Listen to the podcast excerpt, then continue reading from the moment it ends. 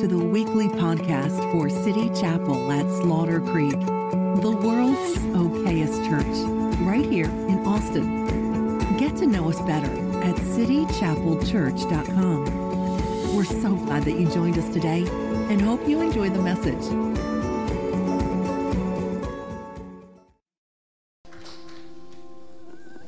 That's all right. Um, I was sensing today was going to be a little different, kind of like last week, so we're just going with the flow. Um, especially, that's all right, David. Actually, that's fine. I probably won't use that. I guess they've already dismissed the 12 and 13 year olds, I hope. If they, what's that? They're still worshiping. All right, well, 12 and 13s, you guys can head out that way then um, for a quick quick lesson with uh, with that class. Welcome in. Thank you guys for joining us. Yeah, and Corey, if you want to just stay up and keep playing, uh, we might have you do a solo here in a minute. Um, but no, welcome in. If you're watching from home, welcome in, and uh, we're glad that you're with us. Uh, if you're new today, uh, we really value um, connecting with you. And so at every seat, there's a card there that says connection card. So you can scan that with your phone, or you can fill that out and drop it off in one of the red boxes here on the wall. um, if you're a regular member, Yeah, uh, if you're a regular member, it's all right, I'll, I'll be fine. Figure it out. if, you're, uh, if you're a regular member, what we need you to do is to uh, come up here and preach for a minute because I, I, lost my voice apparently. It's had me singing so high, all these girl keys. My goodness. Lord help us. Um, no, if you're a regular member, you can give financially by scanning the giving card or by texting any amount to 84321 and uh, that's the way that you can support the, the church financially, and we appreciate everybody that's doing that. Um, we, have, we have some special stuff going on today. Uh, we have, we're, we're launching new small groups at the end of service. We're going to open that back door, and um, small group leaders will be back there. And I'll tell you, leaders, when you can leave so you can get ahead of the crowd and you can catch people as they're running to their cars. Because um, apparently, there's an award for whoever gets their car first after church. Um, I've never won that award, thanks.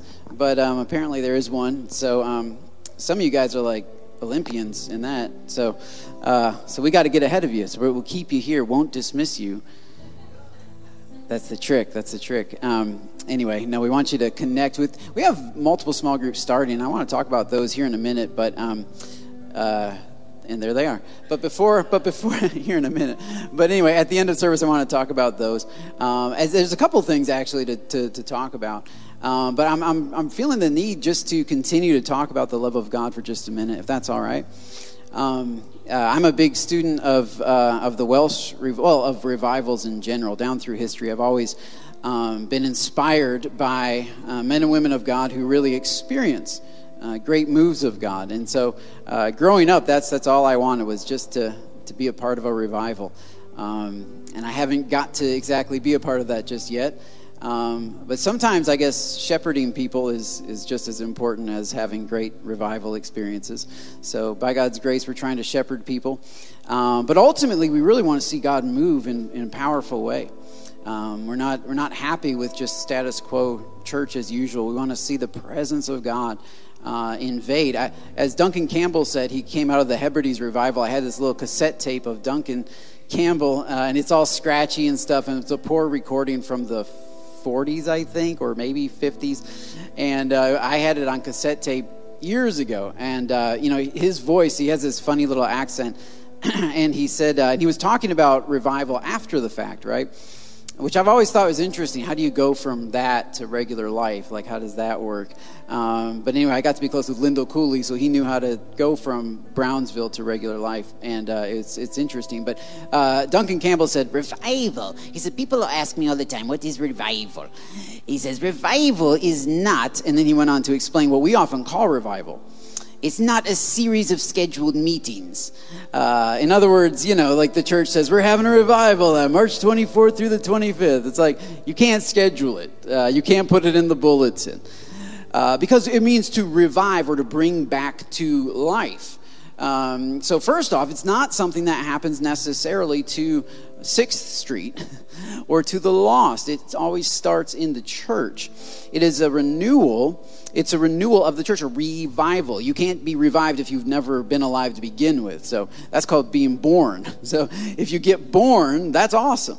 But to be revived means you were alive, but then through years of compromise, of cynicism, of hurt, of neglect of your spiritual walk, through years of just not just not going through an entire week, never picking up your Bible, never praying, and then you start skipping church because the pandemic, and and then you don't tune in online because it's not the same, and then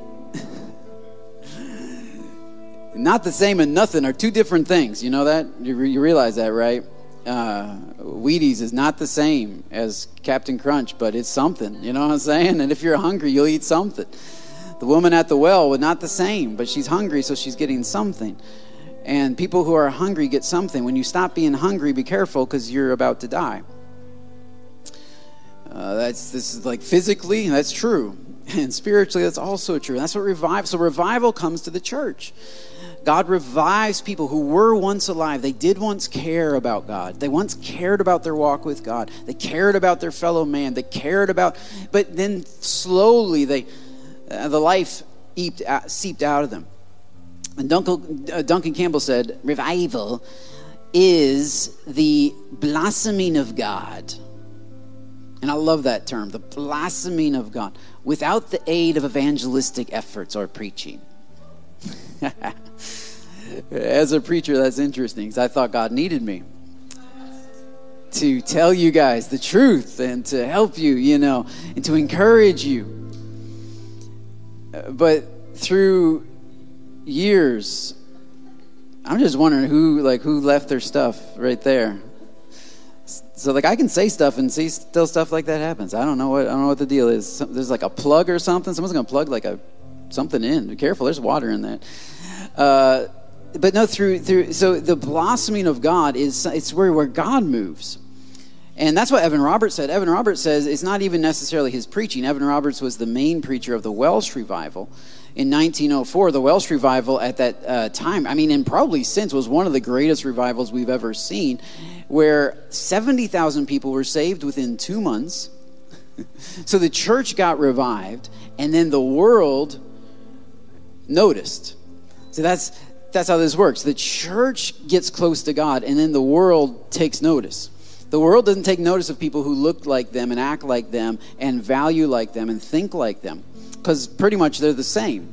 So they don't they don't notice that nothing special. But what happens in revival is the church gets alive again spiritually, and the world takes notice. And so within two months, seventy thousand people, and within six months, hundred thousand people were saved. And it was so impactful to the country of Wales. Wales is not big, even now, but back in 1904, it's not that big. And so back in 2004, I got the privilege of actually going to Wales and it's the it was the 100 year anniversary. It was September of 2004, coming up on the 100 year anniversary of when the Welsh revival started in Wales, and we got to go to the actual place where Evan Roberts started having prayer meetings, and it was about a prayer meeting with about five to ten young people. It was like 20 somethings, and they were gathering to pray for God to bring revival, for God to change their country. They were concerned about their country, that their country wasn't following God.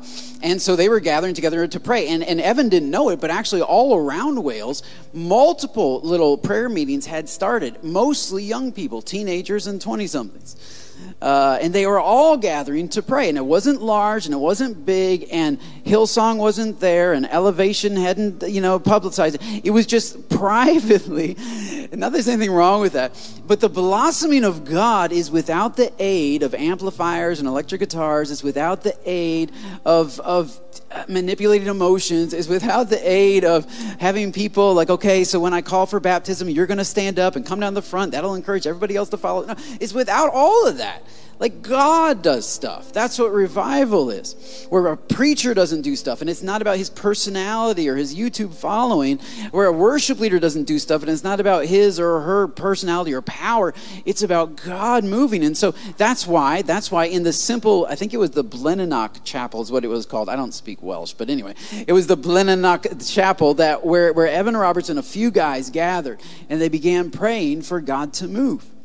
And really, one of the main songs, and this is something that I, I, had t- I typed up and sent them a slide for because I just felt like the love of God was so important. One of the main hymns coming out of the Welsh revival that they sang almost every night, they ended up having meetings like every night um, in churches. And one of the main hymns that they sang was, Oh, the deep, deep love of Jesus.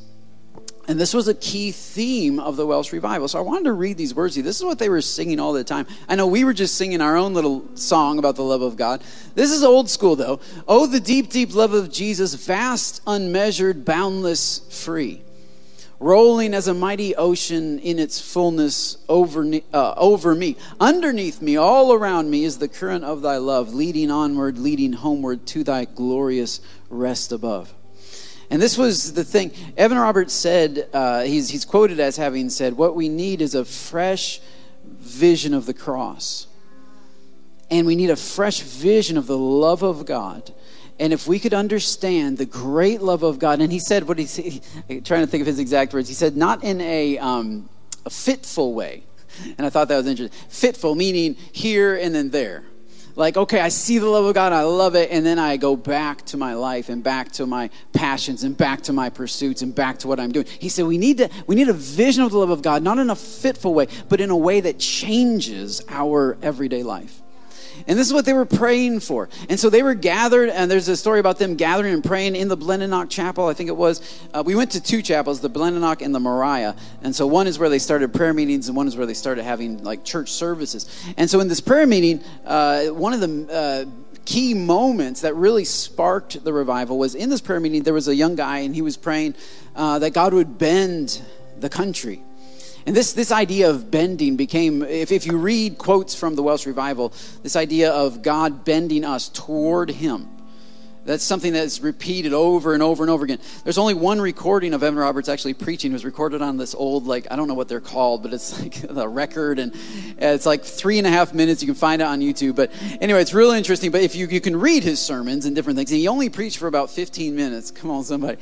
And, uh, and they sang for a lot longer than we sang but they only and he wouldn't preach until he saw he said he saw his angel come in the back. So one like one night he just he just came in. The, the place was packed. And by, and by packed i don't mean like american packed. I mean like Wales packed.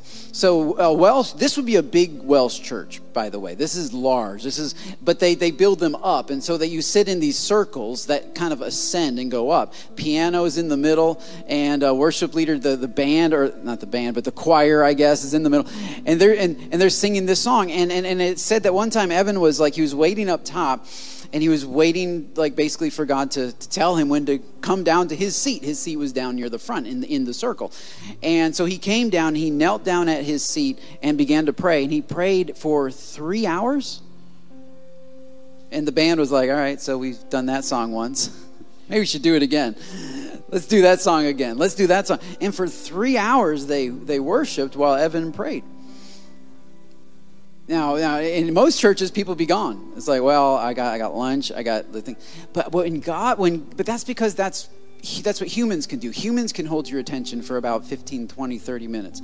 But God can captive so captivate you and your imagination and your emotions and your heart and it's not and so he's just praying and while he's praying god's moving and then he got up and preached for 15 minutes and then you know god fell and people got saved. Lots of people got. It was just amazing. And so this is, but it, it started with this prayer of Lord, bend the country, bend.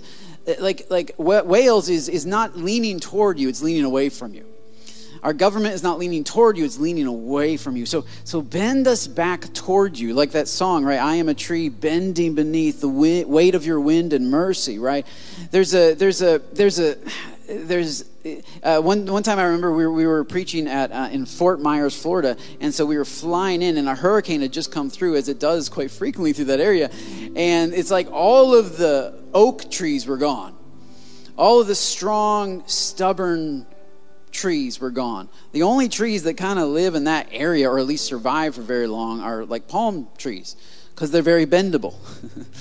and sometimes we're like, oh God, you know, breathe on me, breath of God, Lord, blow across me. And we're so stubborn that literally, if God told us what He wanted us to do, we wouldn't do it.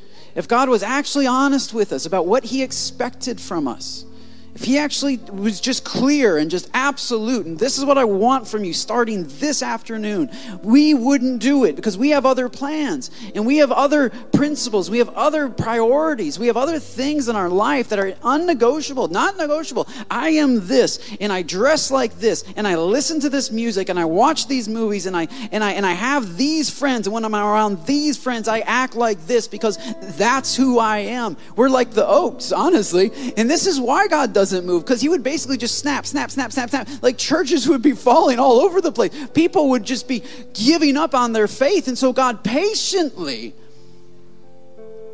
he holds back revival. He's patiently waiting for people who can be revived, who will not be slaughtered by the weight of revival. And so the, the key is so Evan Robertson and, and, and, this other guy specifically was saying, God, bend our economy, bend our country, bend our leaders, bend the church, like bend us towards you. And uh, they took a little break from praying. And when they came back, Evan Roberts said that God, the Holy Spirit spoke to him and said, Okay, Evan, but are you bendable? are you able to bend? And this became Evan's prayer Lord, bend me. Bend me. I know my, my country is kind of messed up right now, but, but bend me. I know, you know, the politicians and, and Washington, D.C., and there's the virus, and, but, but no, the key is are you bendable? If God spoke to you anything, ask you to give up anything, ask you to sell that car you love, and give the money to the poor. Well, they need to earn it. They I'm not a Democrat. Well, okay, I'm not saying you are. Just hold up. Hold up. no, we have we have we have principles that we will not violate. And they're not biblical principles. Jesus actually told somebody one time, everything you got, sell it and give it all to the poor. That was the Democratic Jesus. The Republican showed up later. But uh, when he said, Thou shalt always have guns, I think that's what that's what he said. And it was like, and we were like, yeah, amen, amen, brother. Amen. And all of Texas said amen. You know what I'm saying? But it's, yeah, yeah, I'm from Michigan, so we got like, you're not taking our guns. You're not taking it. We're, we're going to the woods, and uh, you have to come and take it. But but no, we, we, we were not bendable. And my, I just feel like if you want to experience the love of God as love, and not as heavy judgment. Because here's the deal the love of God is just breathing across this land, and certain people are bending in the direction of His will, and others are standing staunchly to what they are. And God would never ask me to be something different than what I feel that I am. yeah, no, no, yeah, no. You've never met God, have you? You've never, he's just he, just made you and then just set you off and you just make your own way? Like, how does this work? Throughout Scripture, God is always bending people. God's grabbing people like, like Moses in the backside of the desert who's just content to be watching his sheep and taking care of his wife and, and just living out there. And God's like, okay, you're going to be my mouthpiece. And Moses is like, no, I'm not. And he's like, yes, you are. Moses is like, I can't speak very well. God says, I didn't call you because you're talented. I called you because you're bendable. And so, so bend in my direction. So pull, like, and this is the Holy Spirit. He's pulling us. And even even now, I sense that God is pulling people. And even over the past few weeks here at City Chapel, God's saying, okay, this is what you normally do. You know, You are preaching on Daniel. Normally you do that, but I want you to bend in this direction. I want you to lean in because I'm doing something because I am greater than your talent level. I can do more than whatever it is that you think you can offer me. Like, like, and, and, and we, but, but we must become bendable. Evan Roberts said, "Bend me." And this is where the, the love of God, oh, the deep, deep love of, I go to the first verse, oh, the, the deep, deep love of Jesus uh, vast, unmeasured, boundless, free, rolling as a mighty ocean in its fullness over me. It, you, you, you don't have control in an ocean. And your feet can't touch the bottom anymore. You don't tell it where to go, it tells you where to go. And this is the love of God. We jump into it. We dive into it, not just at our ankles or our knees or our waist, but in the ocean level, like over our head. And we're swept away by it. But first, we, be, we become bendable to Him. First, we become soft to Him, sensitive to Him. Man, we were reading from, what was it in staff meeting? I was reading from, uh, was it First Peter? Where, where he talks about husbands and wives you all like this. Y'all go home and read it. Especially the women. Uh, you should you should check out what he has to say about the women. Uh, no, he's so countercultural. It's not. He's uh, uh God's not a feminist. He um, he's very much for women, though. he's very much for their happiness. But he says in First Peter he says that what does he say? He said he said don't adorn yourself on the outside, right, with fancy hairstyles and jewelry and stuff. And that doesn't mean you can't wear jewelry. It just means don't put your focus on that. That's this is not who you are. You are not this. Ladies, you're not what you look like on the outside. You're not your weight, you're not your height, you're not your skin color, you're not your hair, you're not your jewelry. And guys, you're not your car. you're not your house, you're not your job. There's no, this out here is fine, but it's, this is not it. It's not who you are. And so in First Peter, he says, instead, adorn yourself with, what does he say, a quiet and gentle spirit. Adorn yourself with a quiet and gentle spirit. Now, that's not a quiet and gentle personality. You can have a loud personality and have a quiet, quiet spirit. You know what a quiet spirit is? It doesn't mean it doesn't you don't make volume. Quiet means you're not conflicted. i have been quieted. Right? When an animal is, when a horse is quieted, he's not bucking and kicking and running all over. He's quieted. Now, he might be brave, he might be bold, you might be loud, and that's fine. Ladies, it's fine to be loud, it's fine to be strong. It's not okay to be conflicted to have multiple desires raging within you, multiple things, multiple. This is what produces anxiety and stress. And, and God doesn't want that. He says, I want you to have a quieted and gentle spirit. In other words, no matter how bold I am, I can treat people gently because who I am is, is gentle on the inside. And this is, this is where my beauty comes from. And I feel like the Lord, I, I was, I was talking, so weird. So this, this has to do with, obviously, ladies, if you are wives, check out First Peter. Um, if you plan on becoming a wife, definitely read First Peter. Because if you can't have a quiet and gentle spirit when you're single, it's not going to happen when you marry Prince Charming.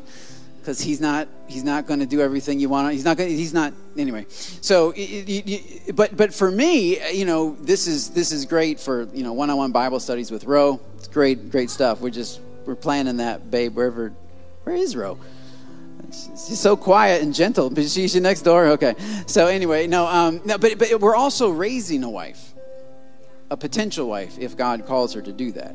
Her name's Madden. She's 13, and I want her.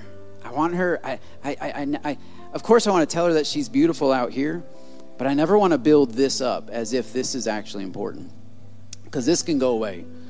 One car accident can really mess this up. A disease can really mess this up. But God's fine with that because that's never where He found your beauty anyway. And in fact, some of the most beautiful people who know they're beautiful are not very quiet and gentle people. They're arrogant, they're mean, and they still think they're ugly.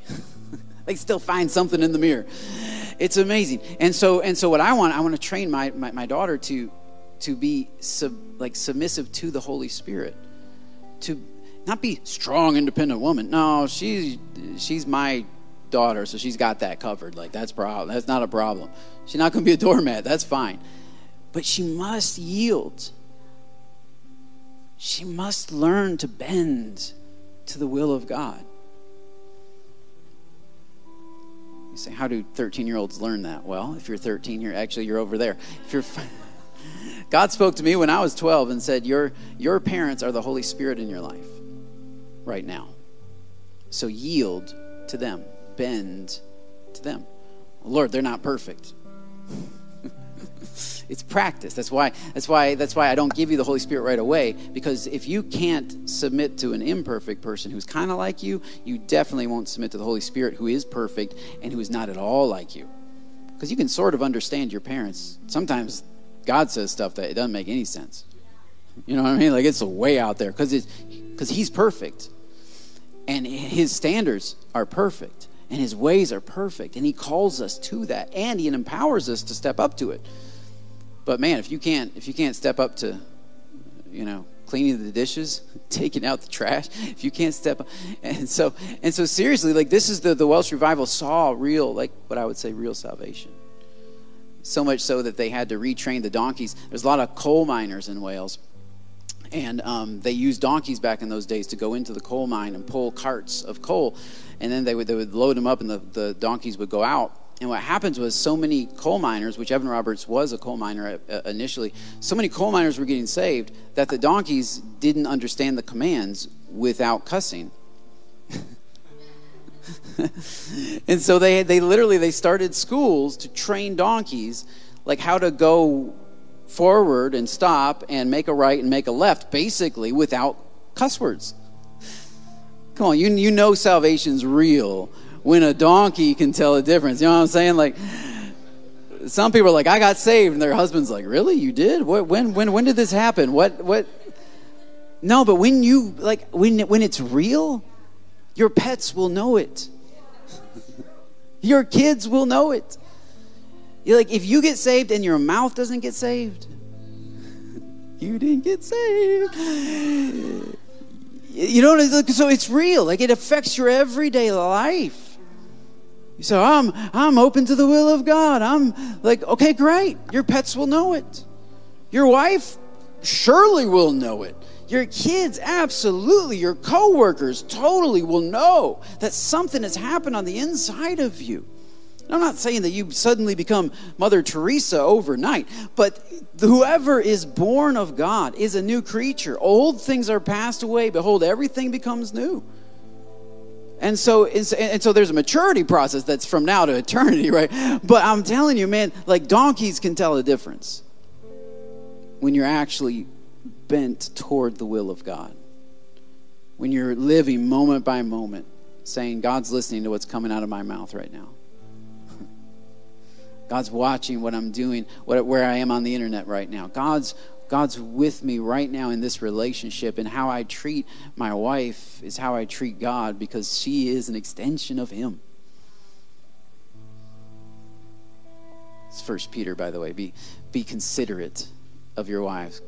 That's a whole nother sermon for all the guys. Consideration, you know, thinking about her ahead of yourself. Yeah, that's what that's what he's saying to do, and that only comes from the Holy Spirit. I don't have a considerate personality. I just wasn't born that way. I happen to think about myself first, and second, and third.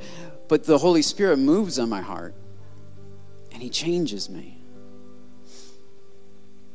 And so, just as we're, it's time to go, it's time to sign up for small groups, it's time for us to move forward with the day. But man, I feel like God's calling some people to become more bendable flexible, pliable by him. And so, man, let's just let's just respond to that. Back in Ever back in Ever Roberts' day, he would he would have you stand up and share in front of everybody what it is that you are deciding. It's great. It cuts down pride and just you know helps with accountability and people pray for you. There's no judgment. People just get up and share and say, I, I'm, I'm giving my life to Jesus, and here's what I'm going to do tomorrow. Here's how, here's how I'm going to be different. So I don't know. We, we don't have time for all that, and some of you are really long winded, and I don't know. Even more so than me. Um, but man, I don't know if you're if you're if you're if God's laying in if his if he's blowing on you and nudging you to, to bend in a particular direction. Would you with me? Just stand up as a it's kind of the opposite of bending, I guess. It's standing. And I just want to pray with you. See, this would have taken way too long for everybody to share. But I would encourage you to share with somebody. Seriously, we're gonna we're gonna end service. And You're gonna have a lot of time to share with somebody what the Holy Spirit, what Jesus means to you, hmm. what the love of God means to you. Father, we come before you right now and we pray for these ones and people that are online watching from home or from the road or wherever they're at. Lord, we come before you. We thank you for the deep, deep love of Jesus. And some of us have been sticking our toe in the shallow end, but Lord, we want to get into the deep end of your love. Where we are swept away, where it's now no longer I that live, but Christ that lives in me.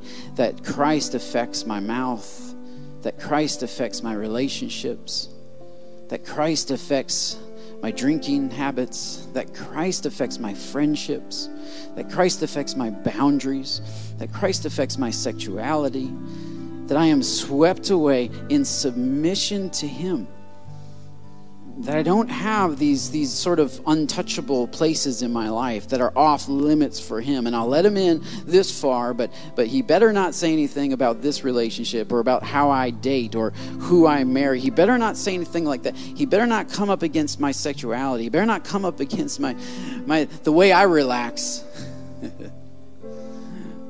Better not come up against my entertainment. He better better not touch my money. He better not mess with that Better not mess with the way I treat my husband because because I, have been through a lot and this is just how I've come to be. Like no no what what if God had free reign? What if the river, what if the, the, the ocean of God could just flood your house and just rearrange chairs, furniture, relationships, conversations, everything? What if he had access to tell you I don't like that?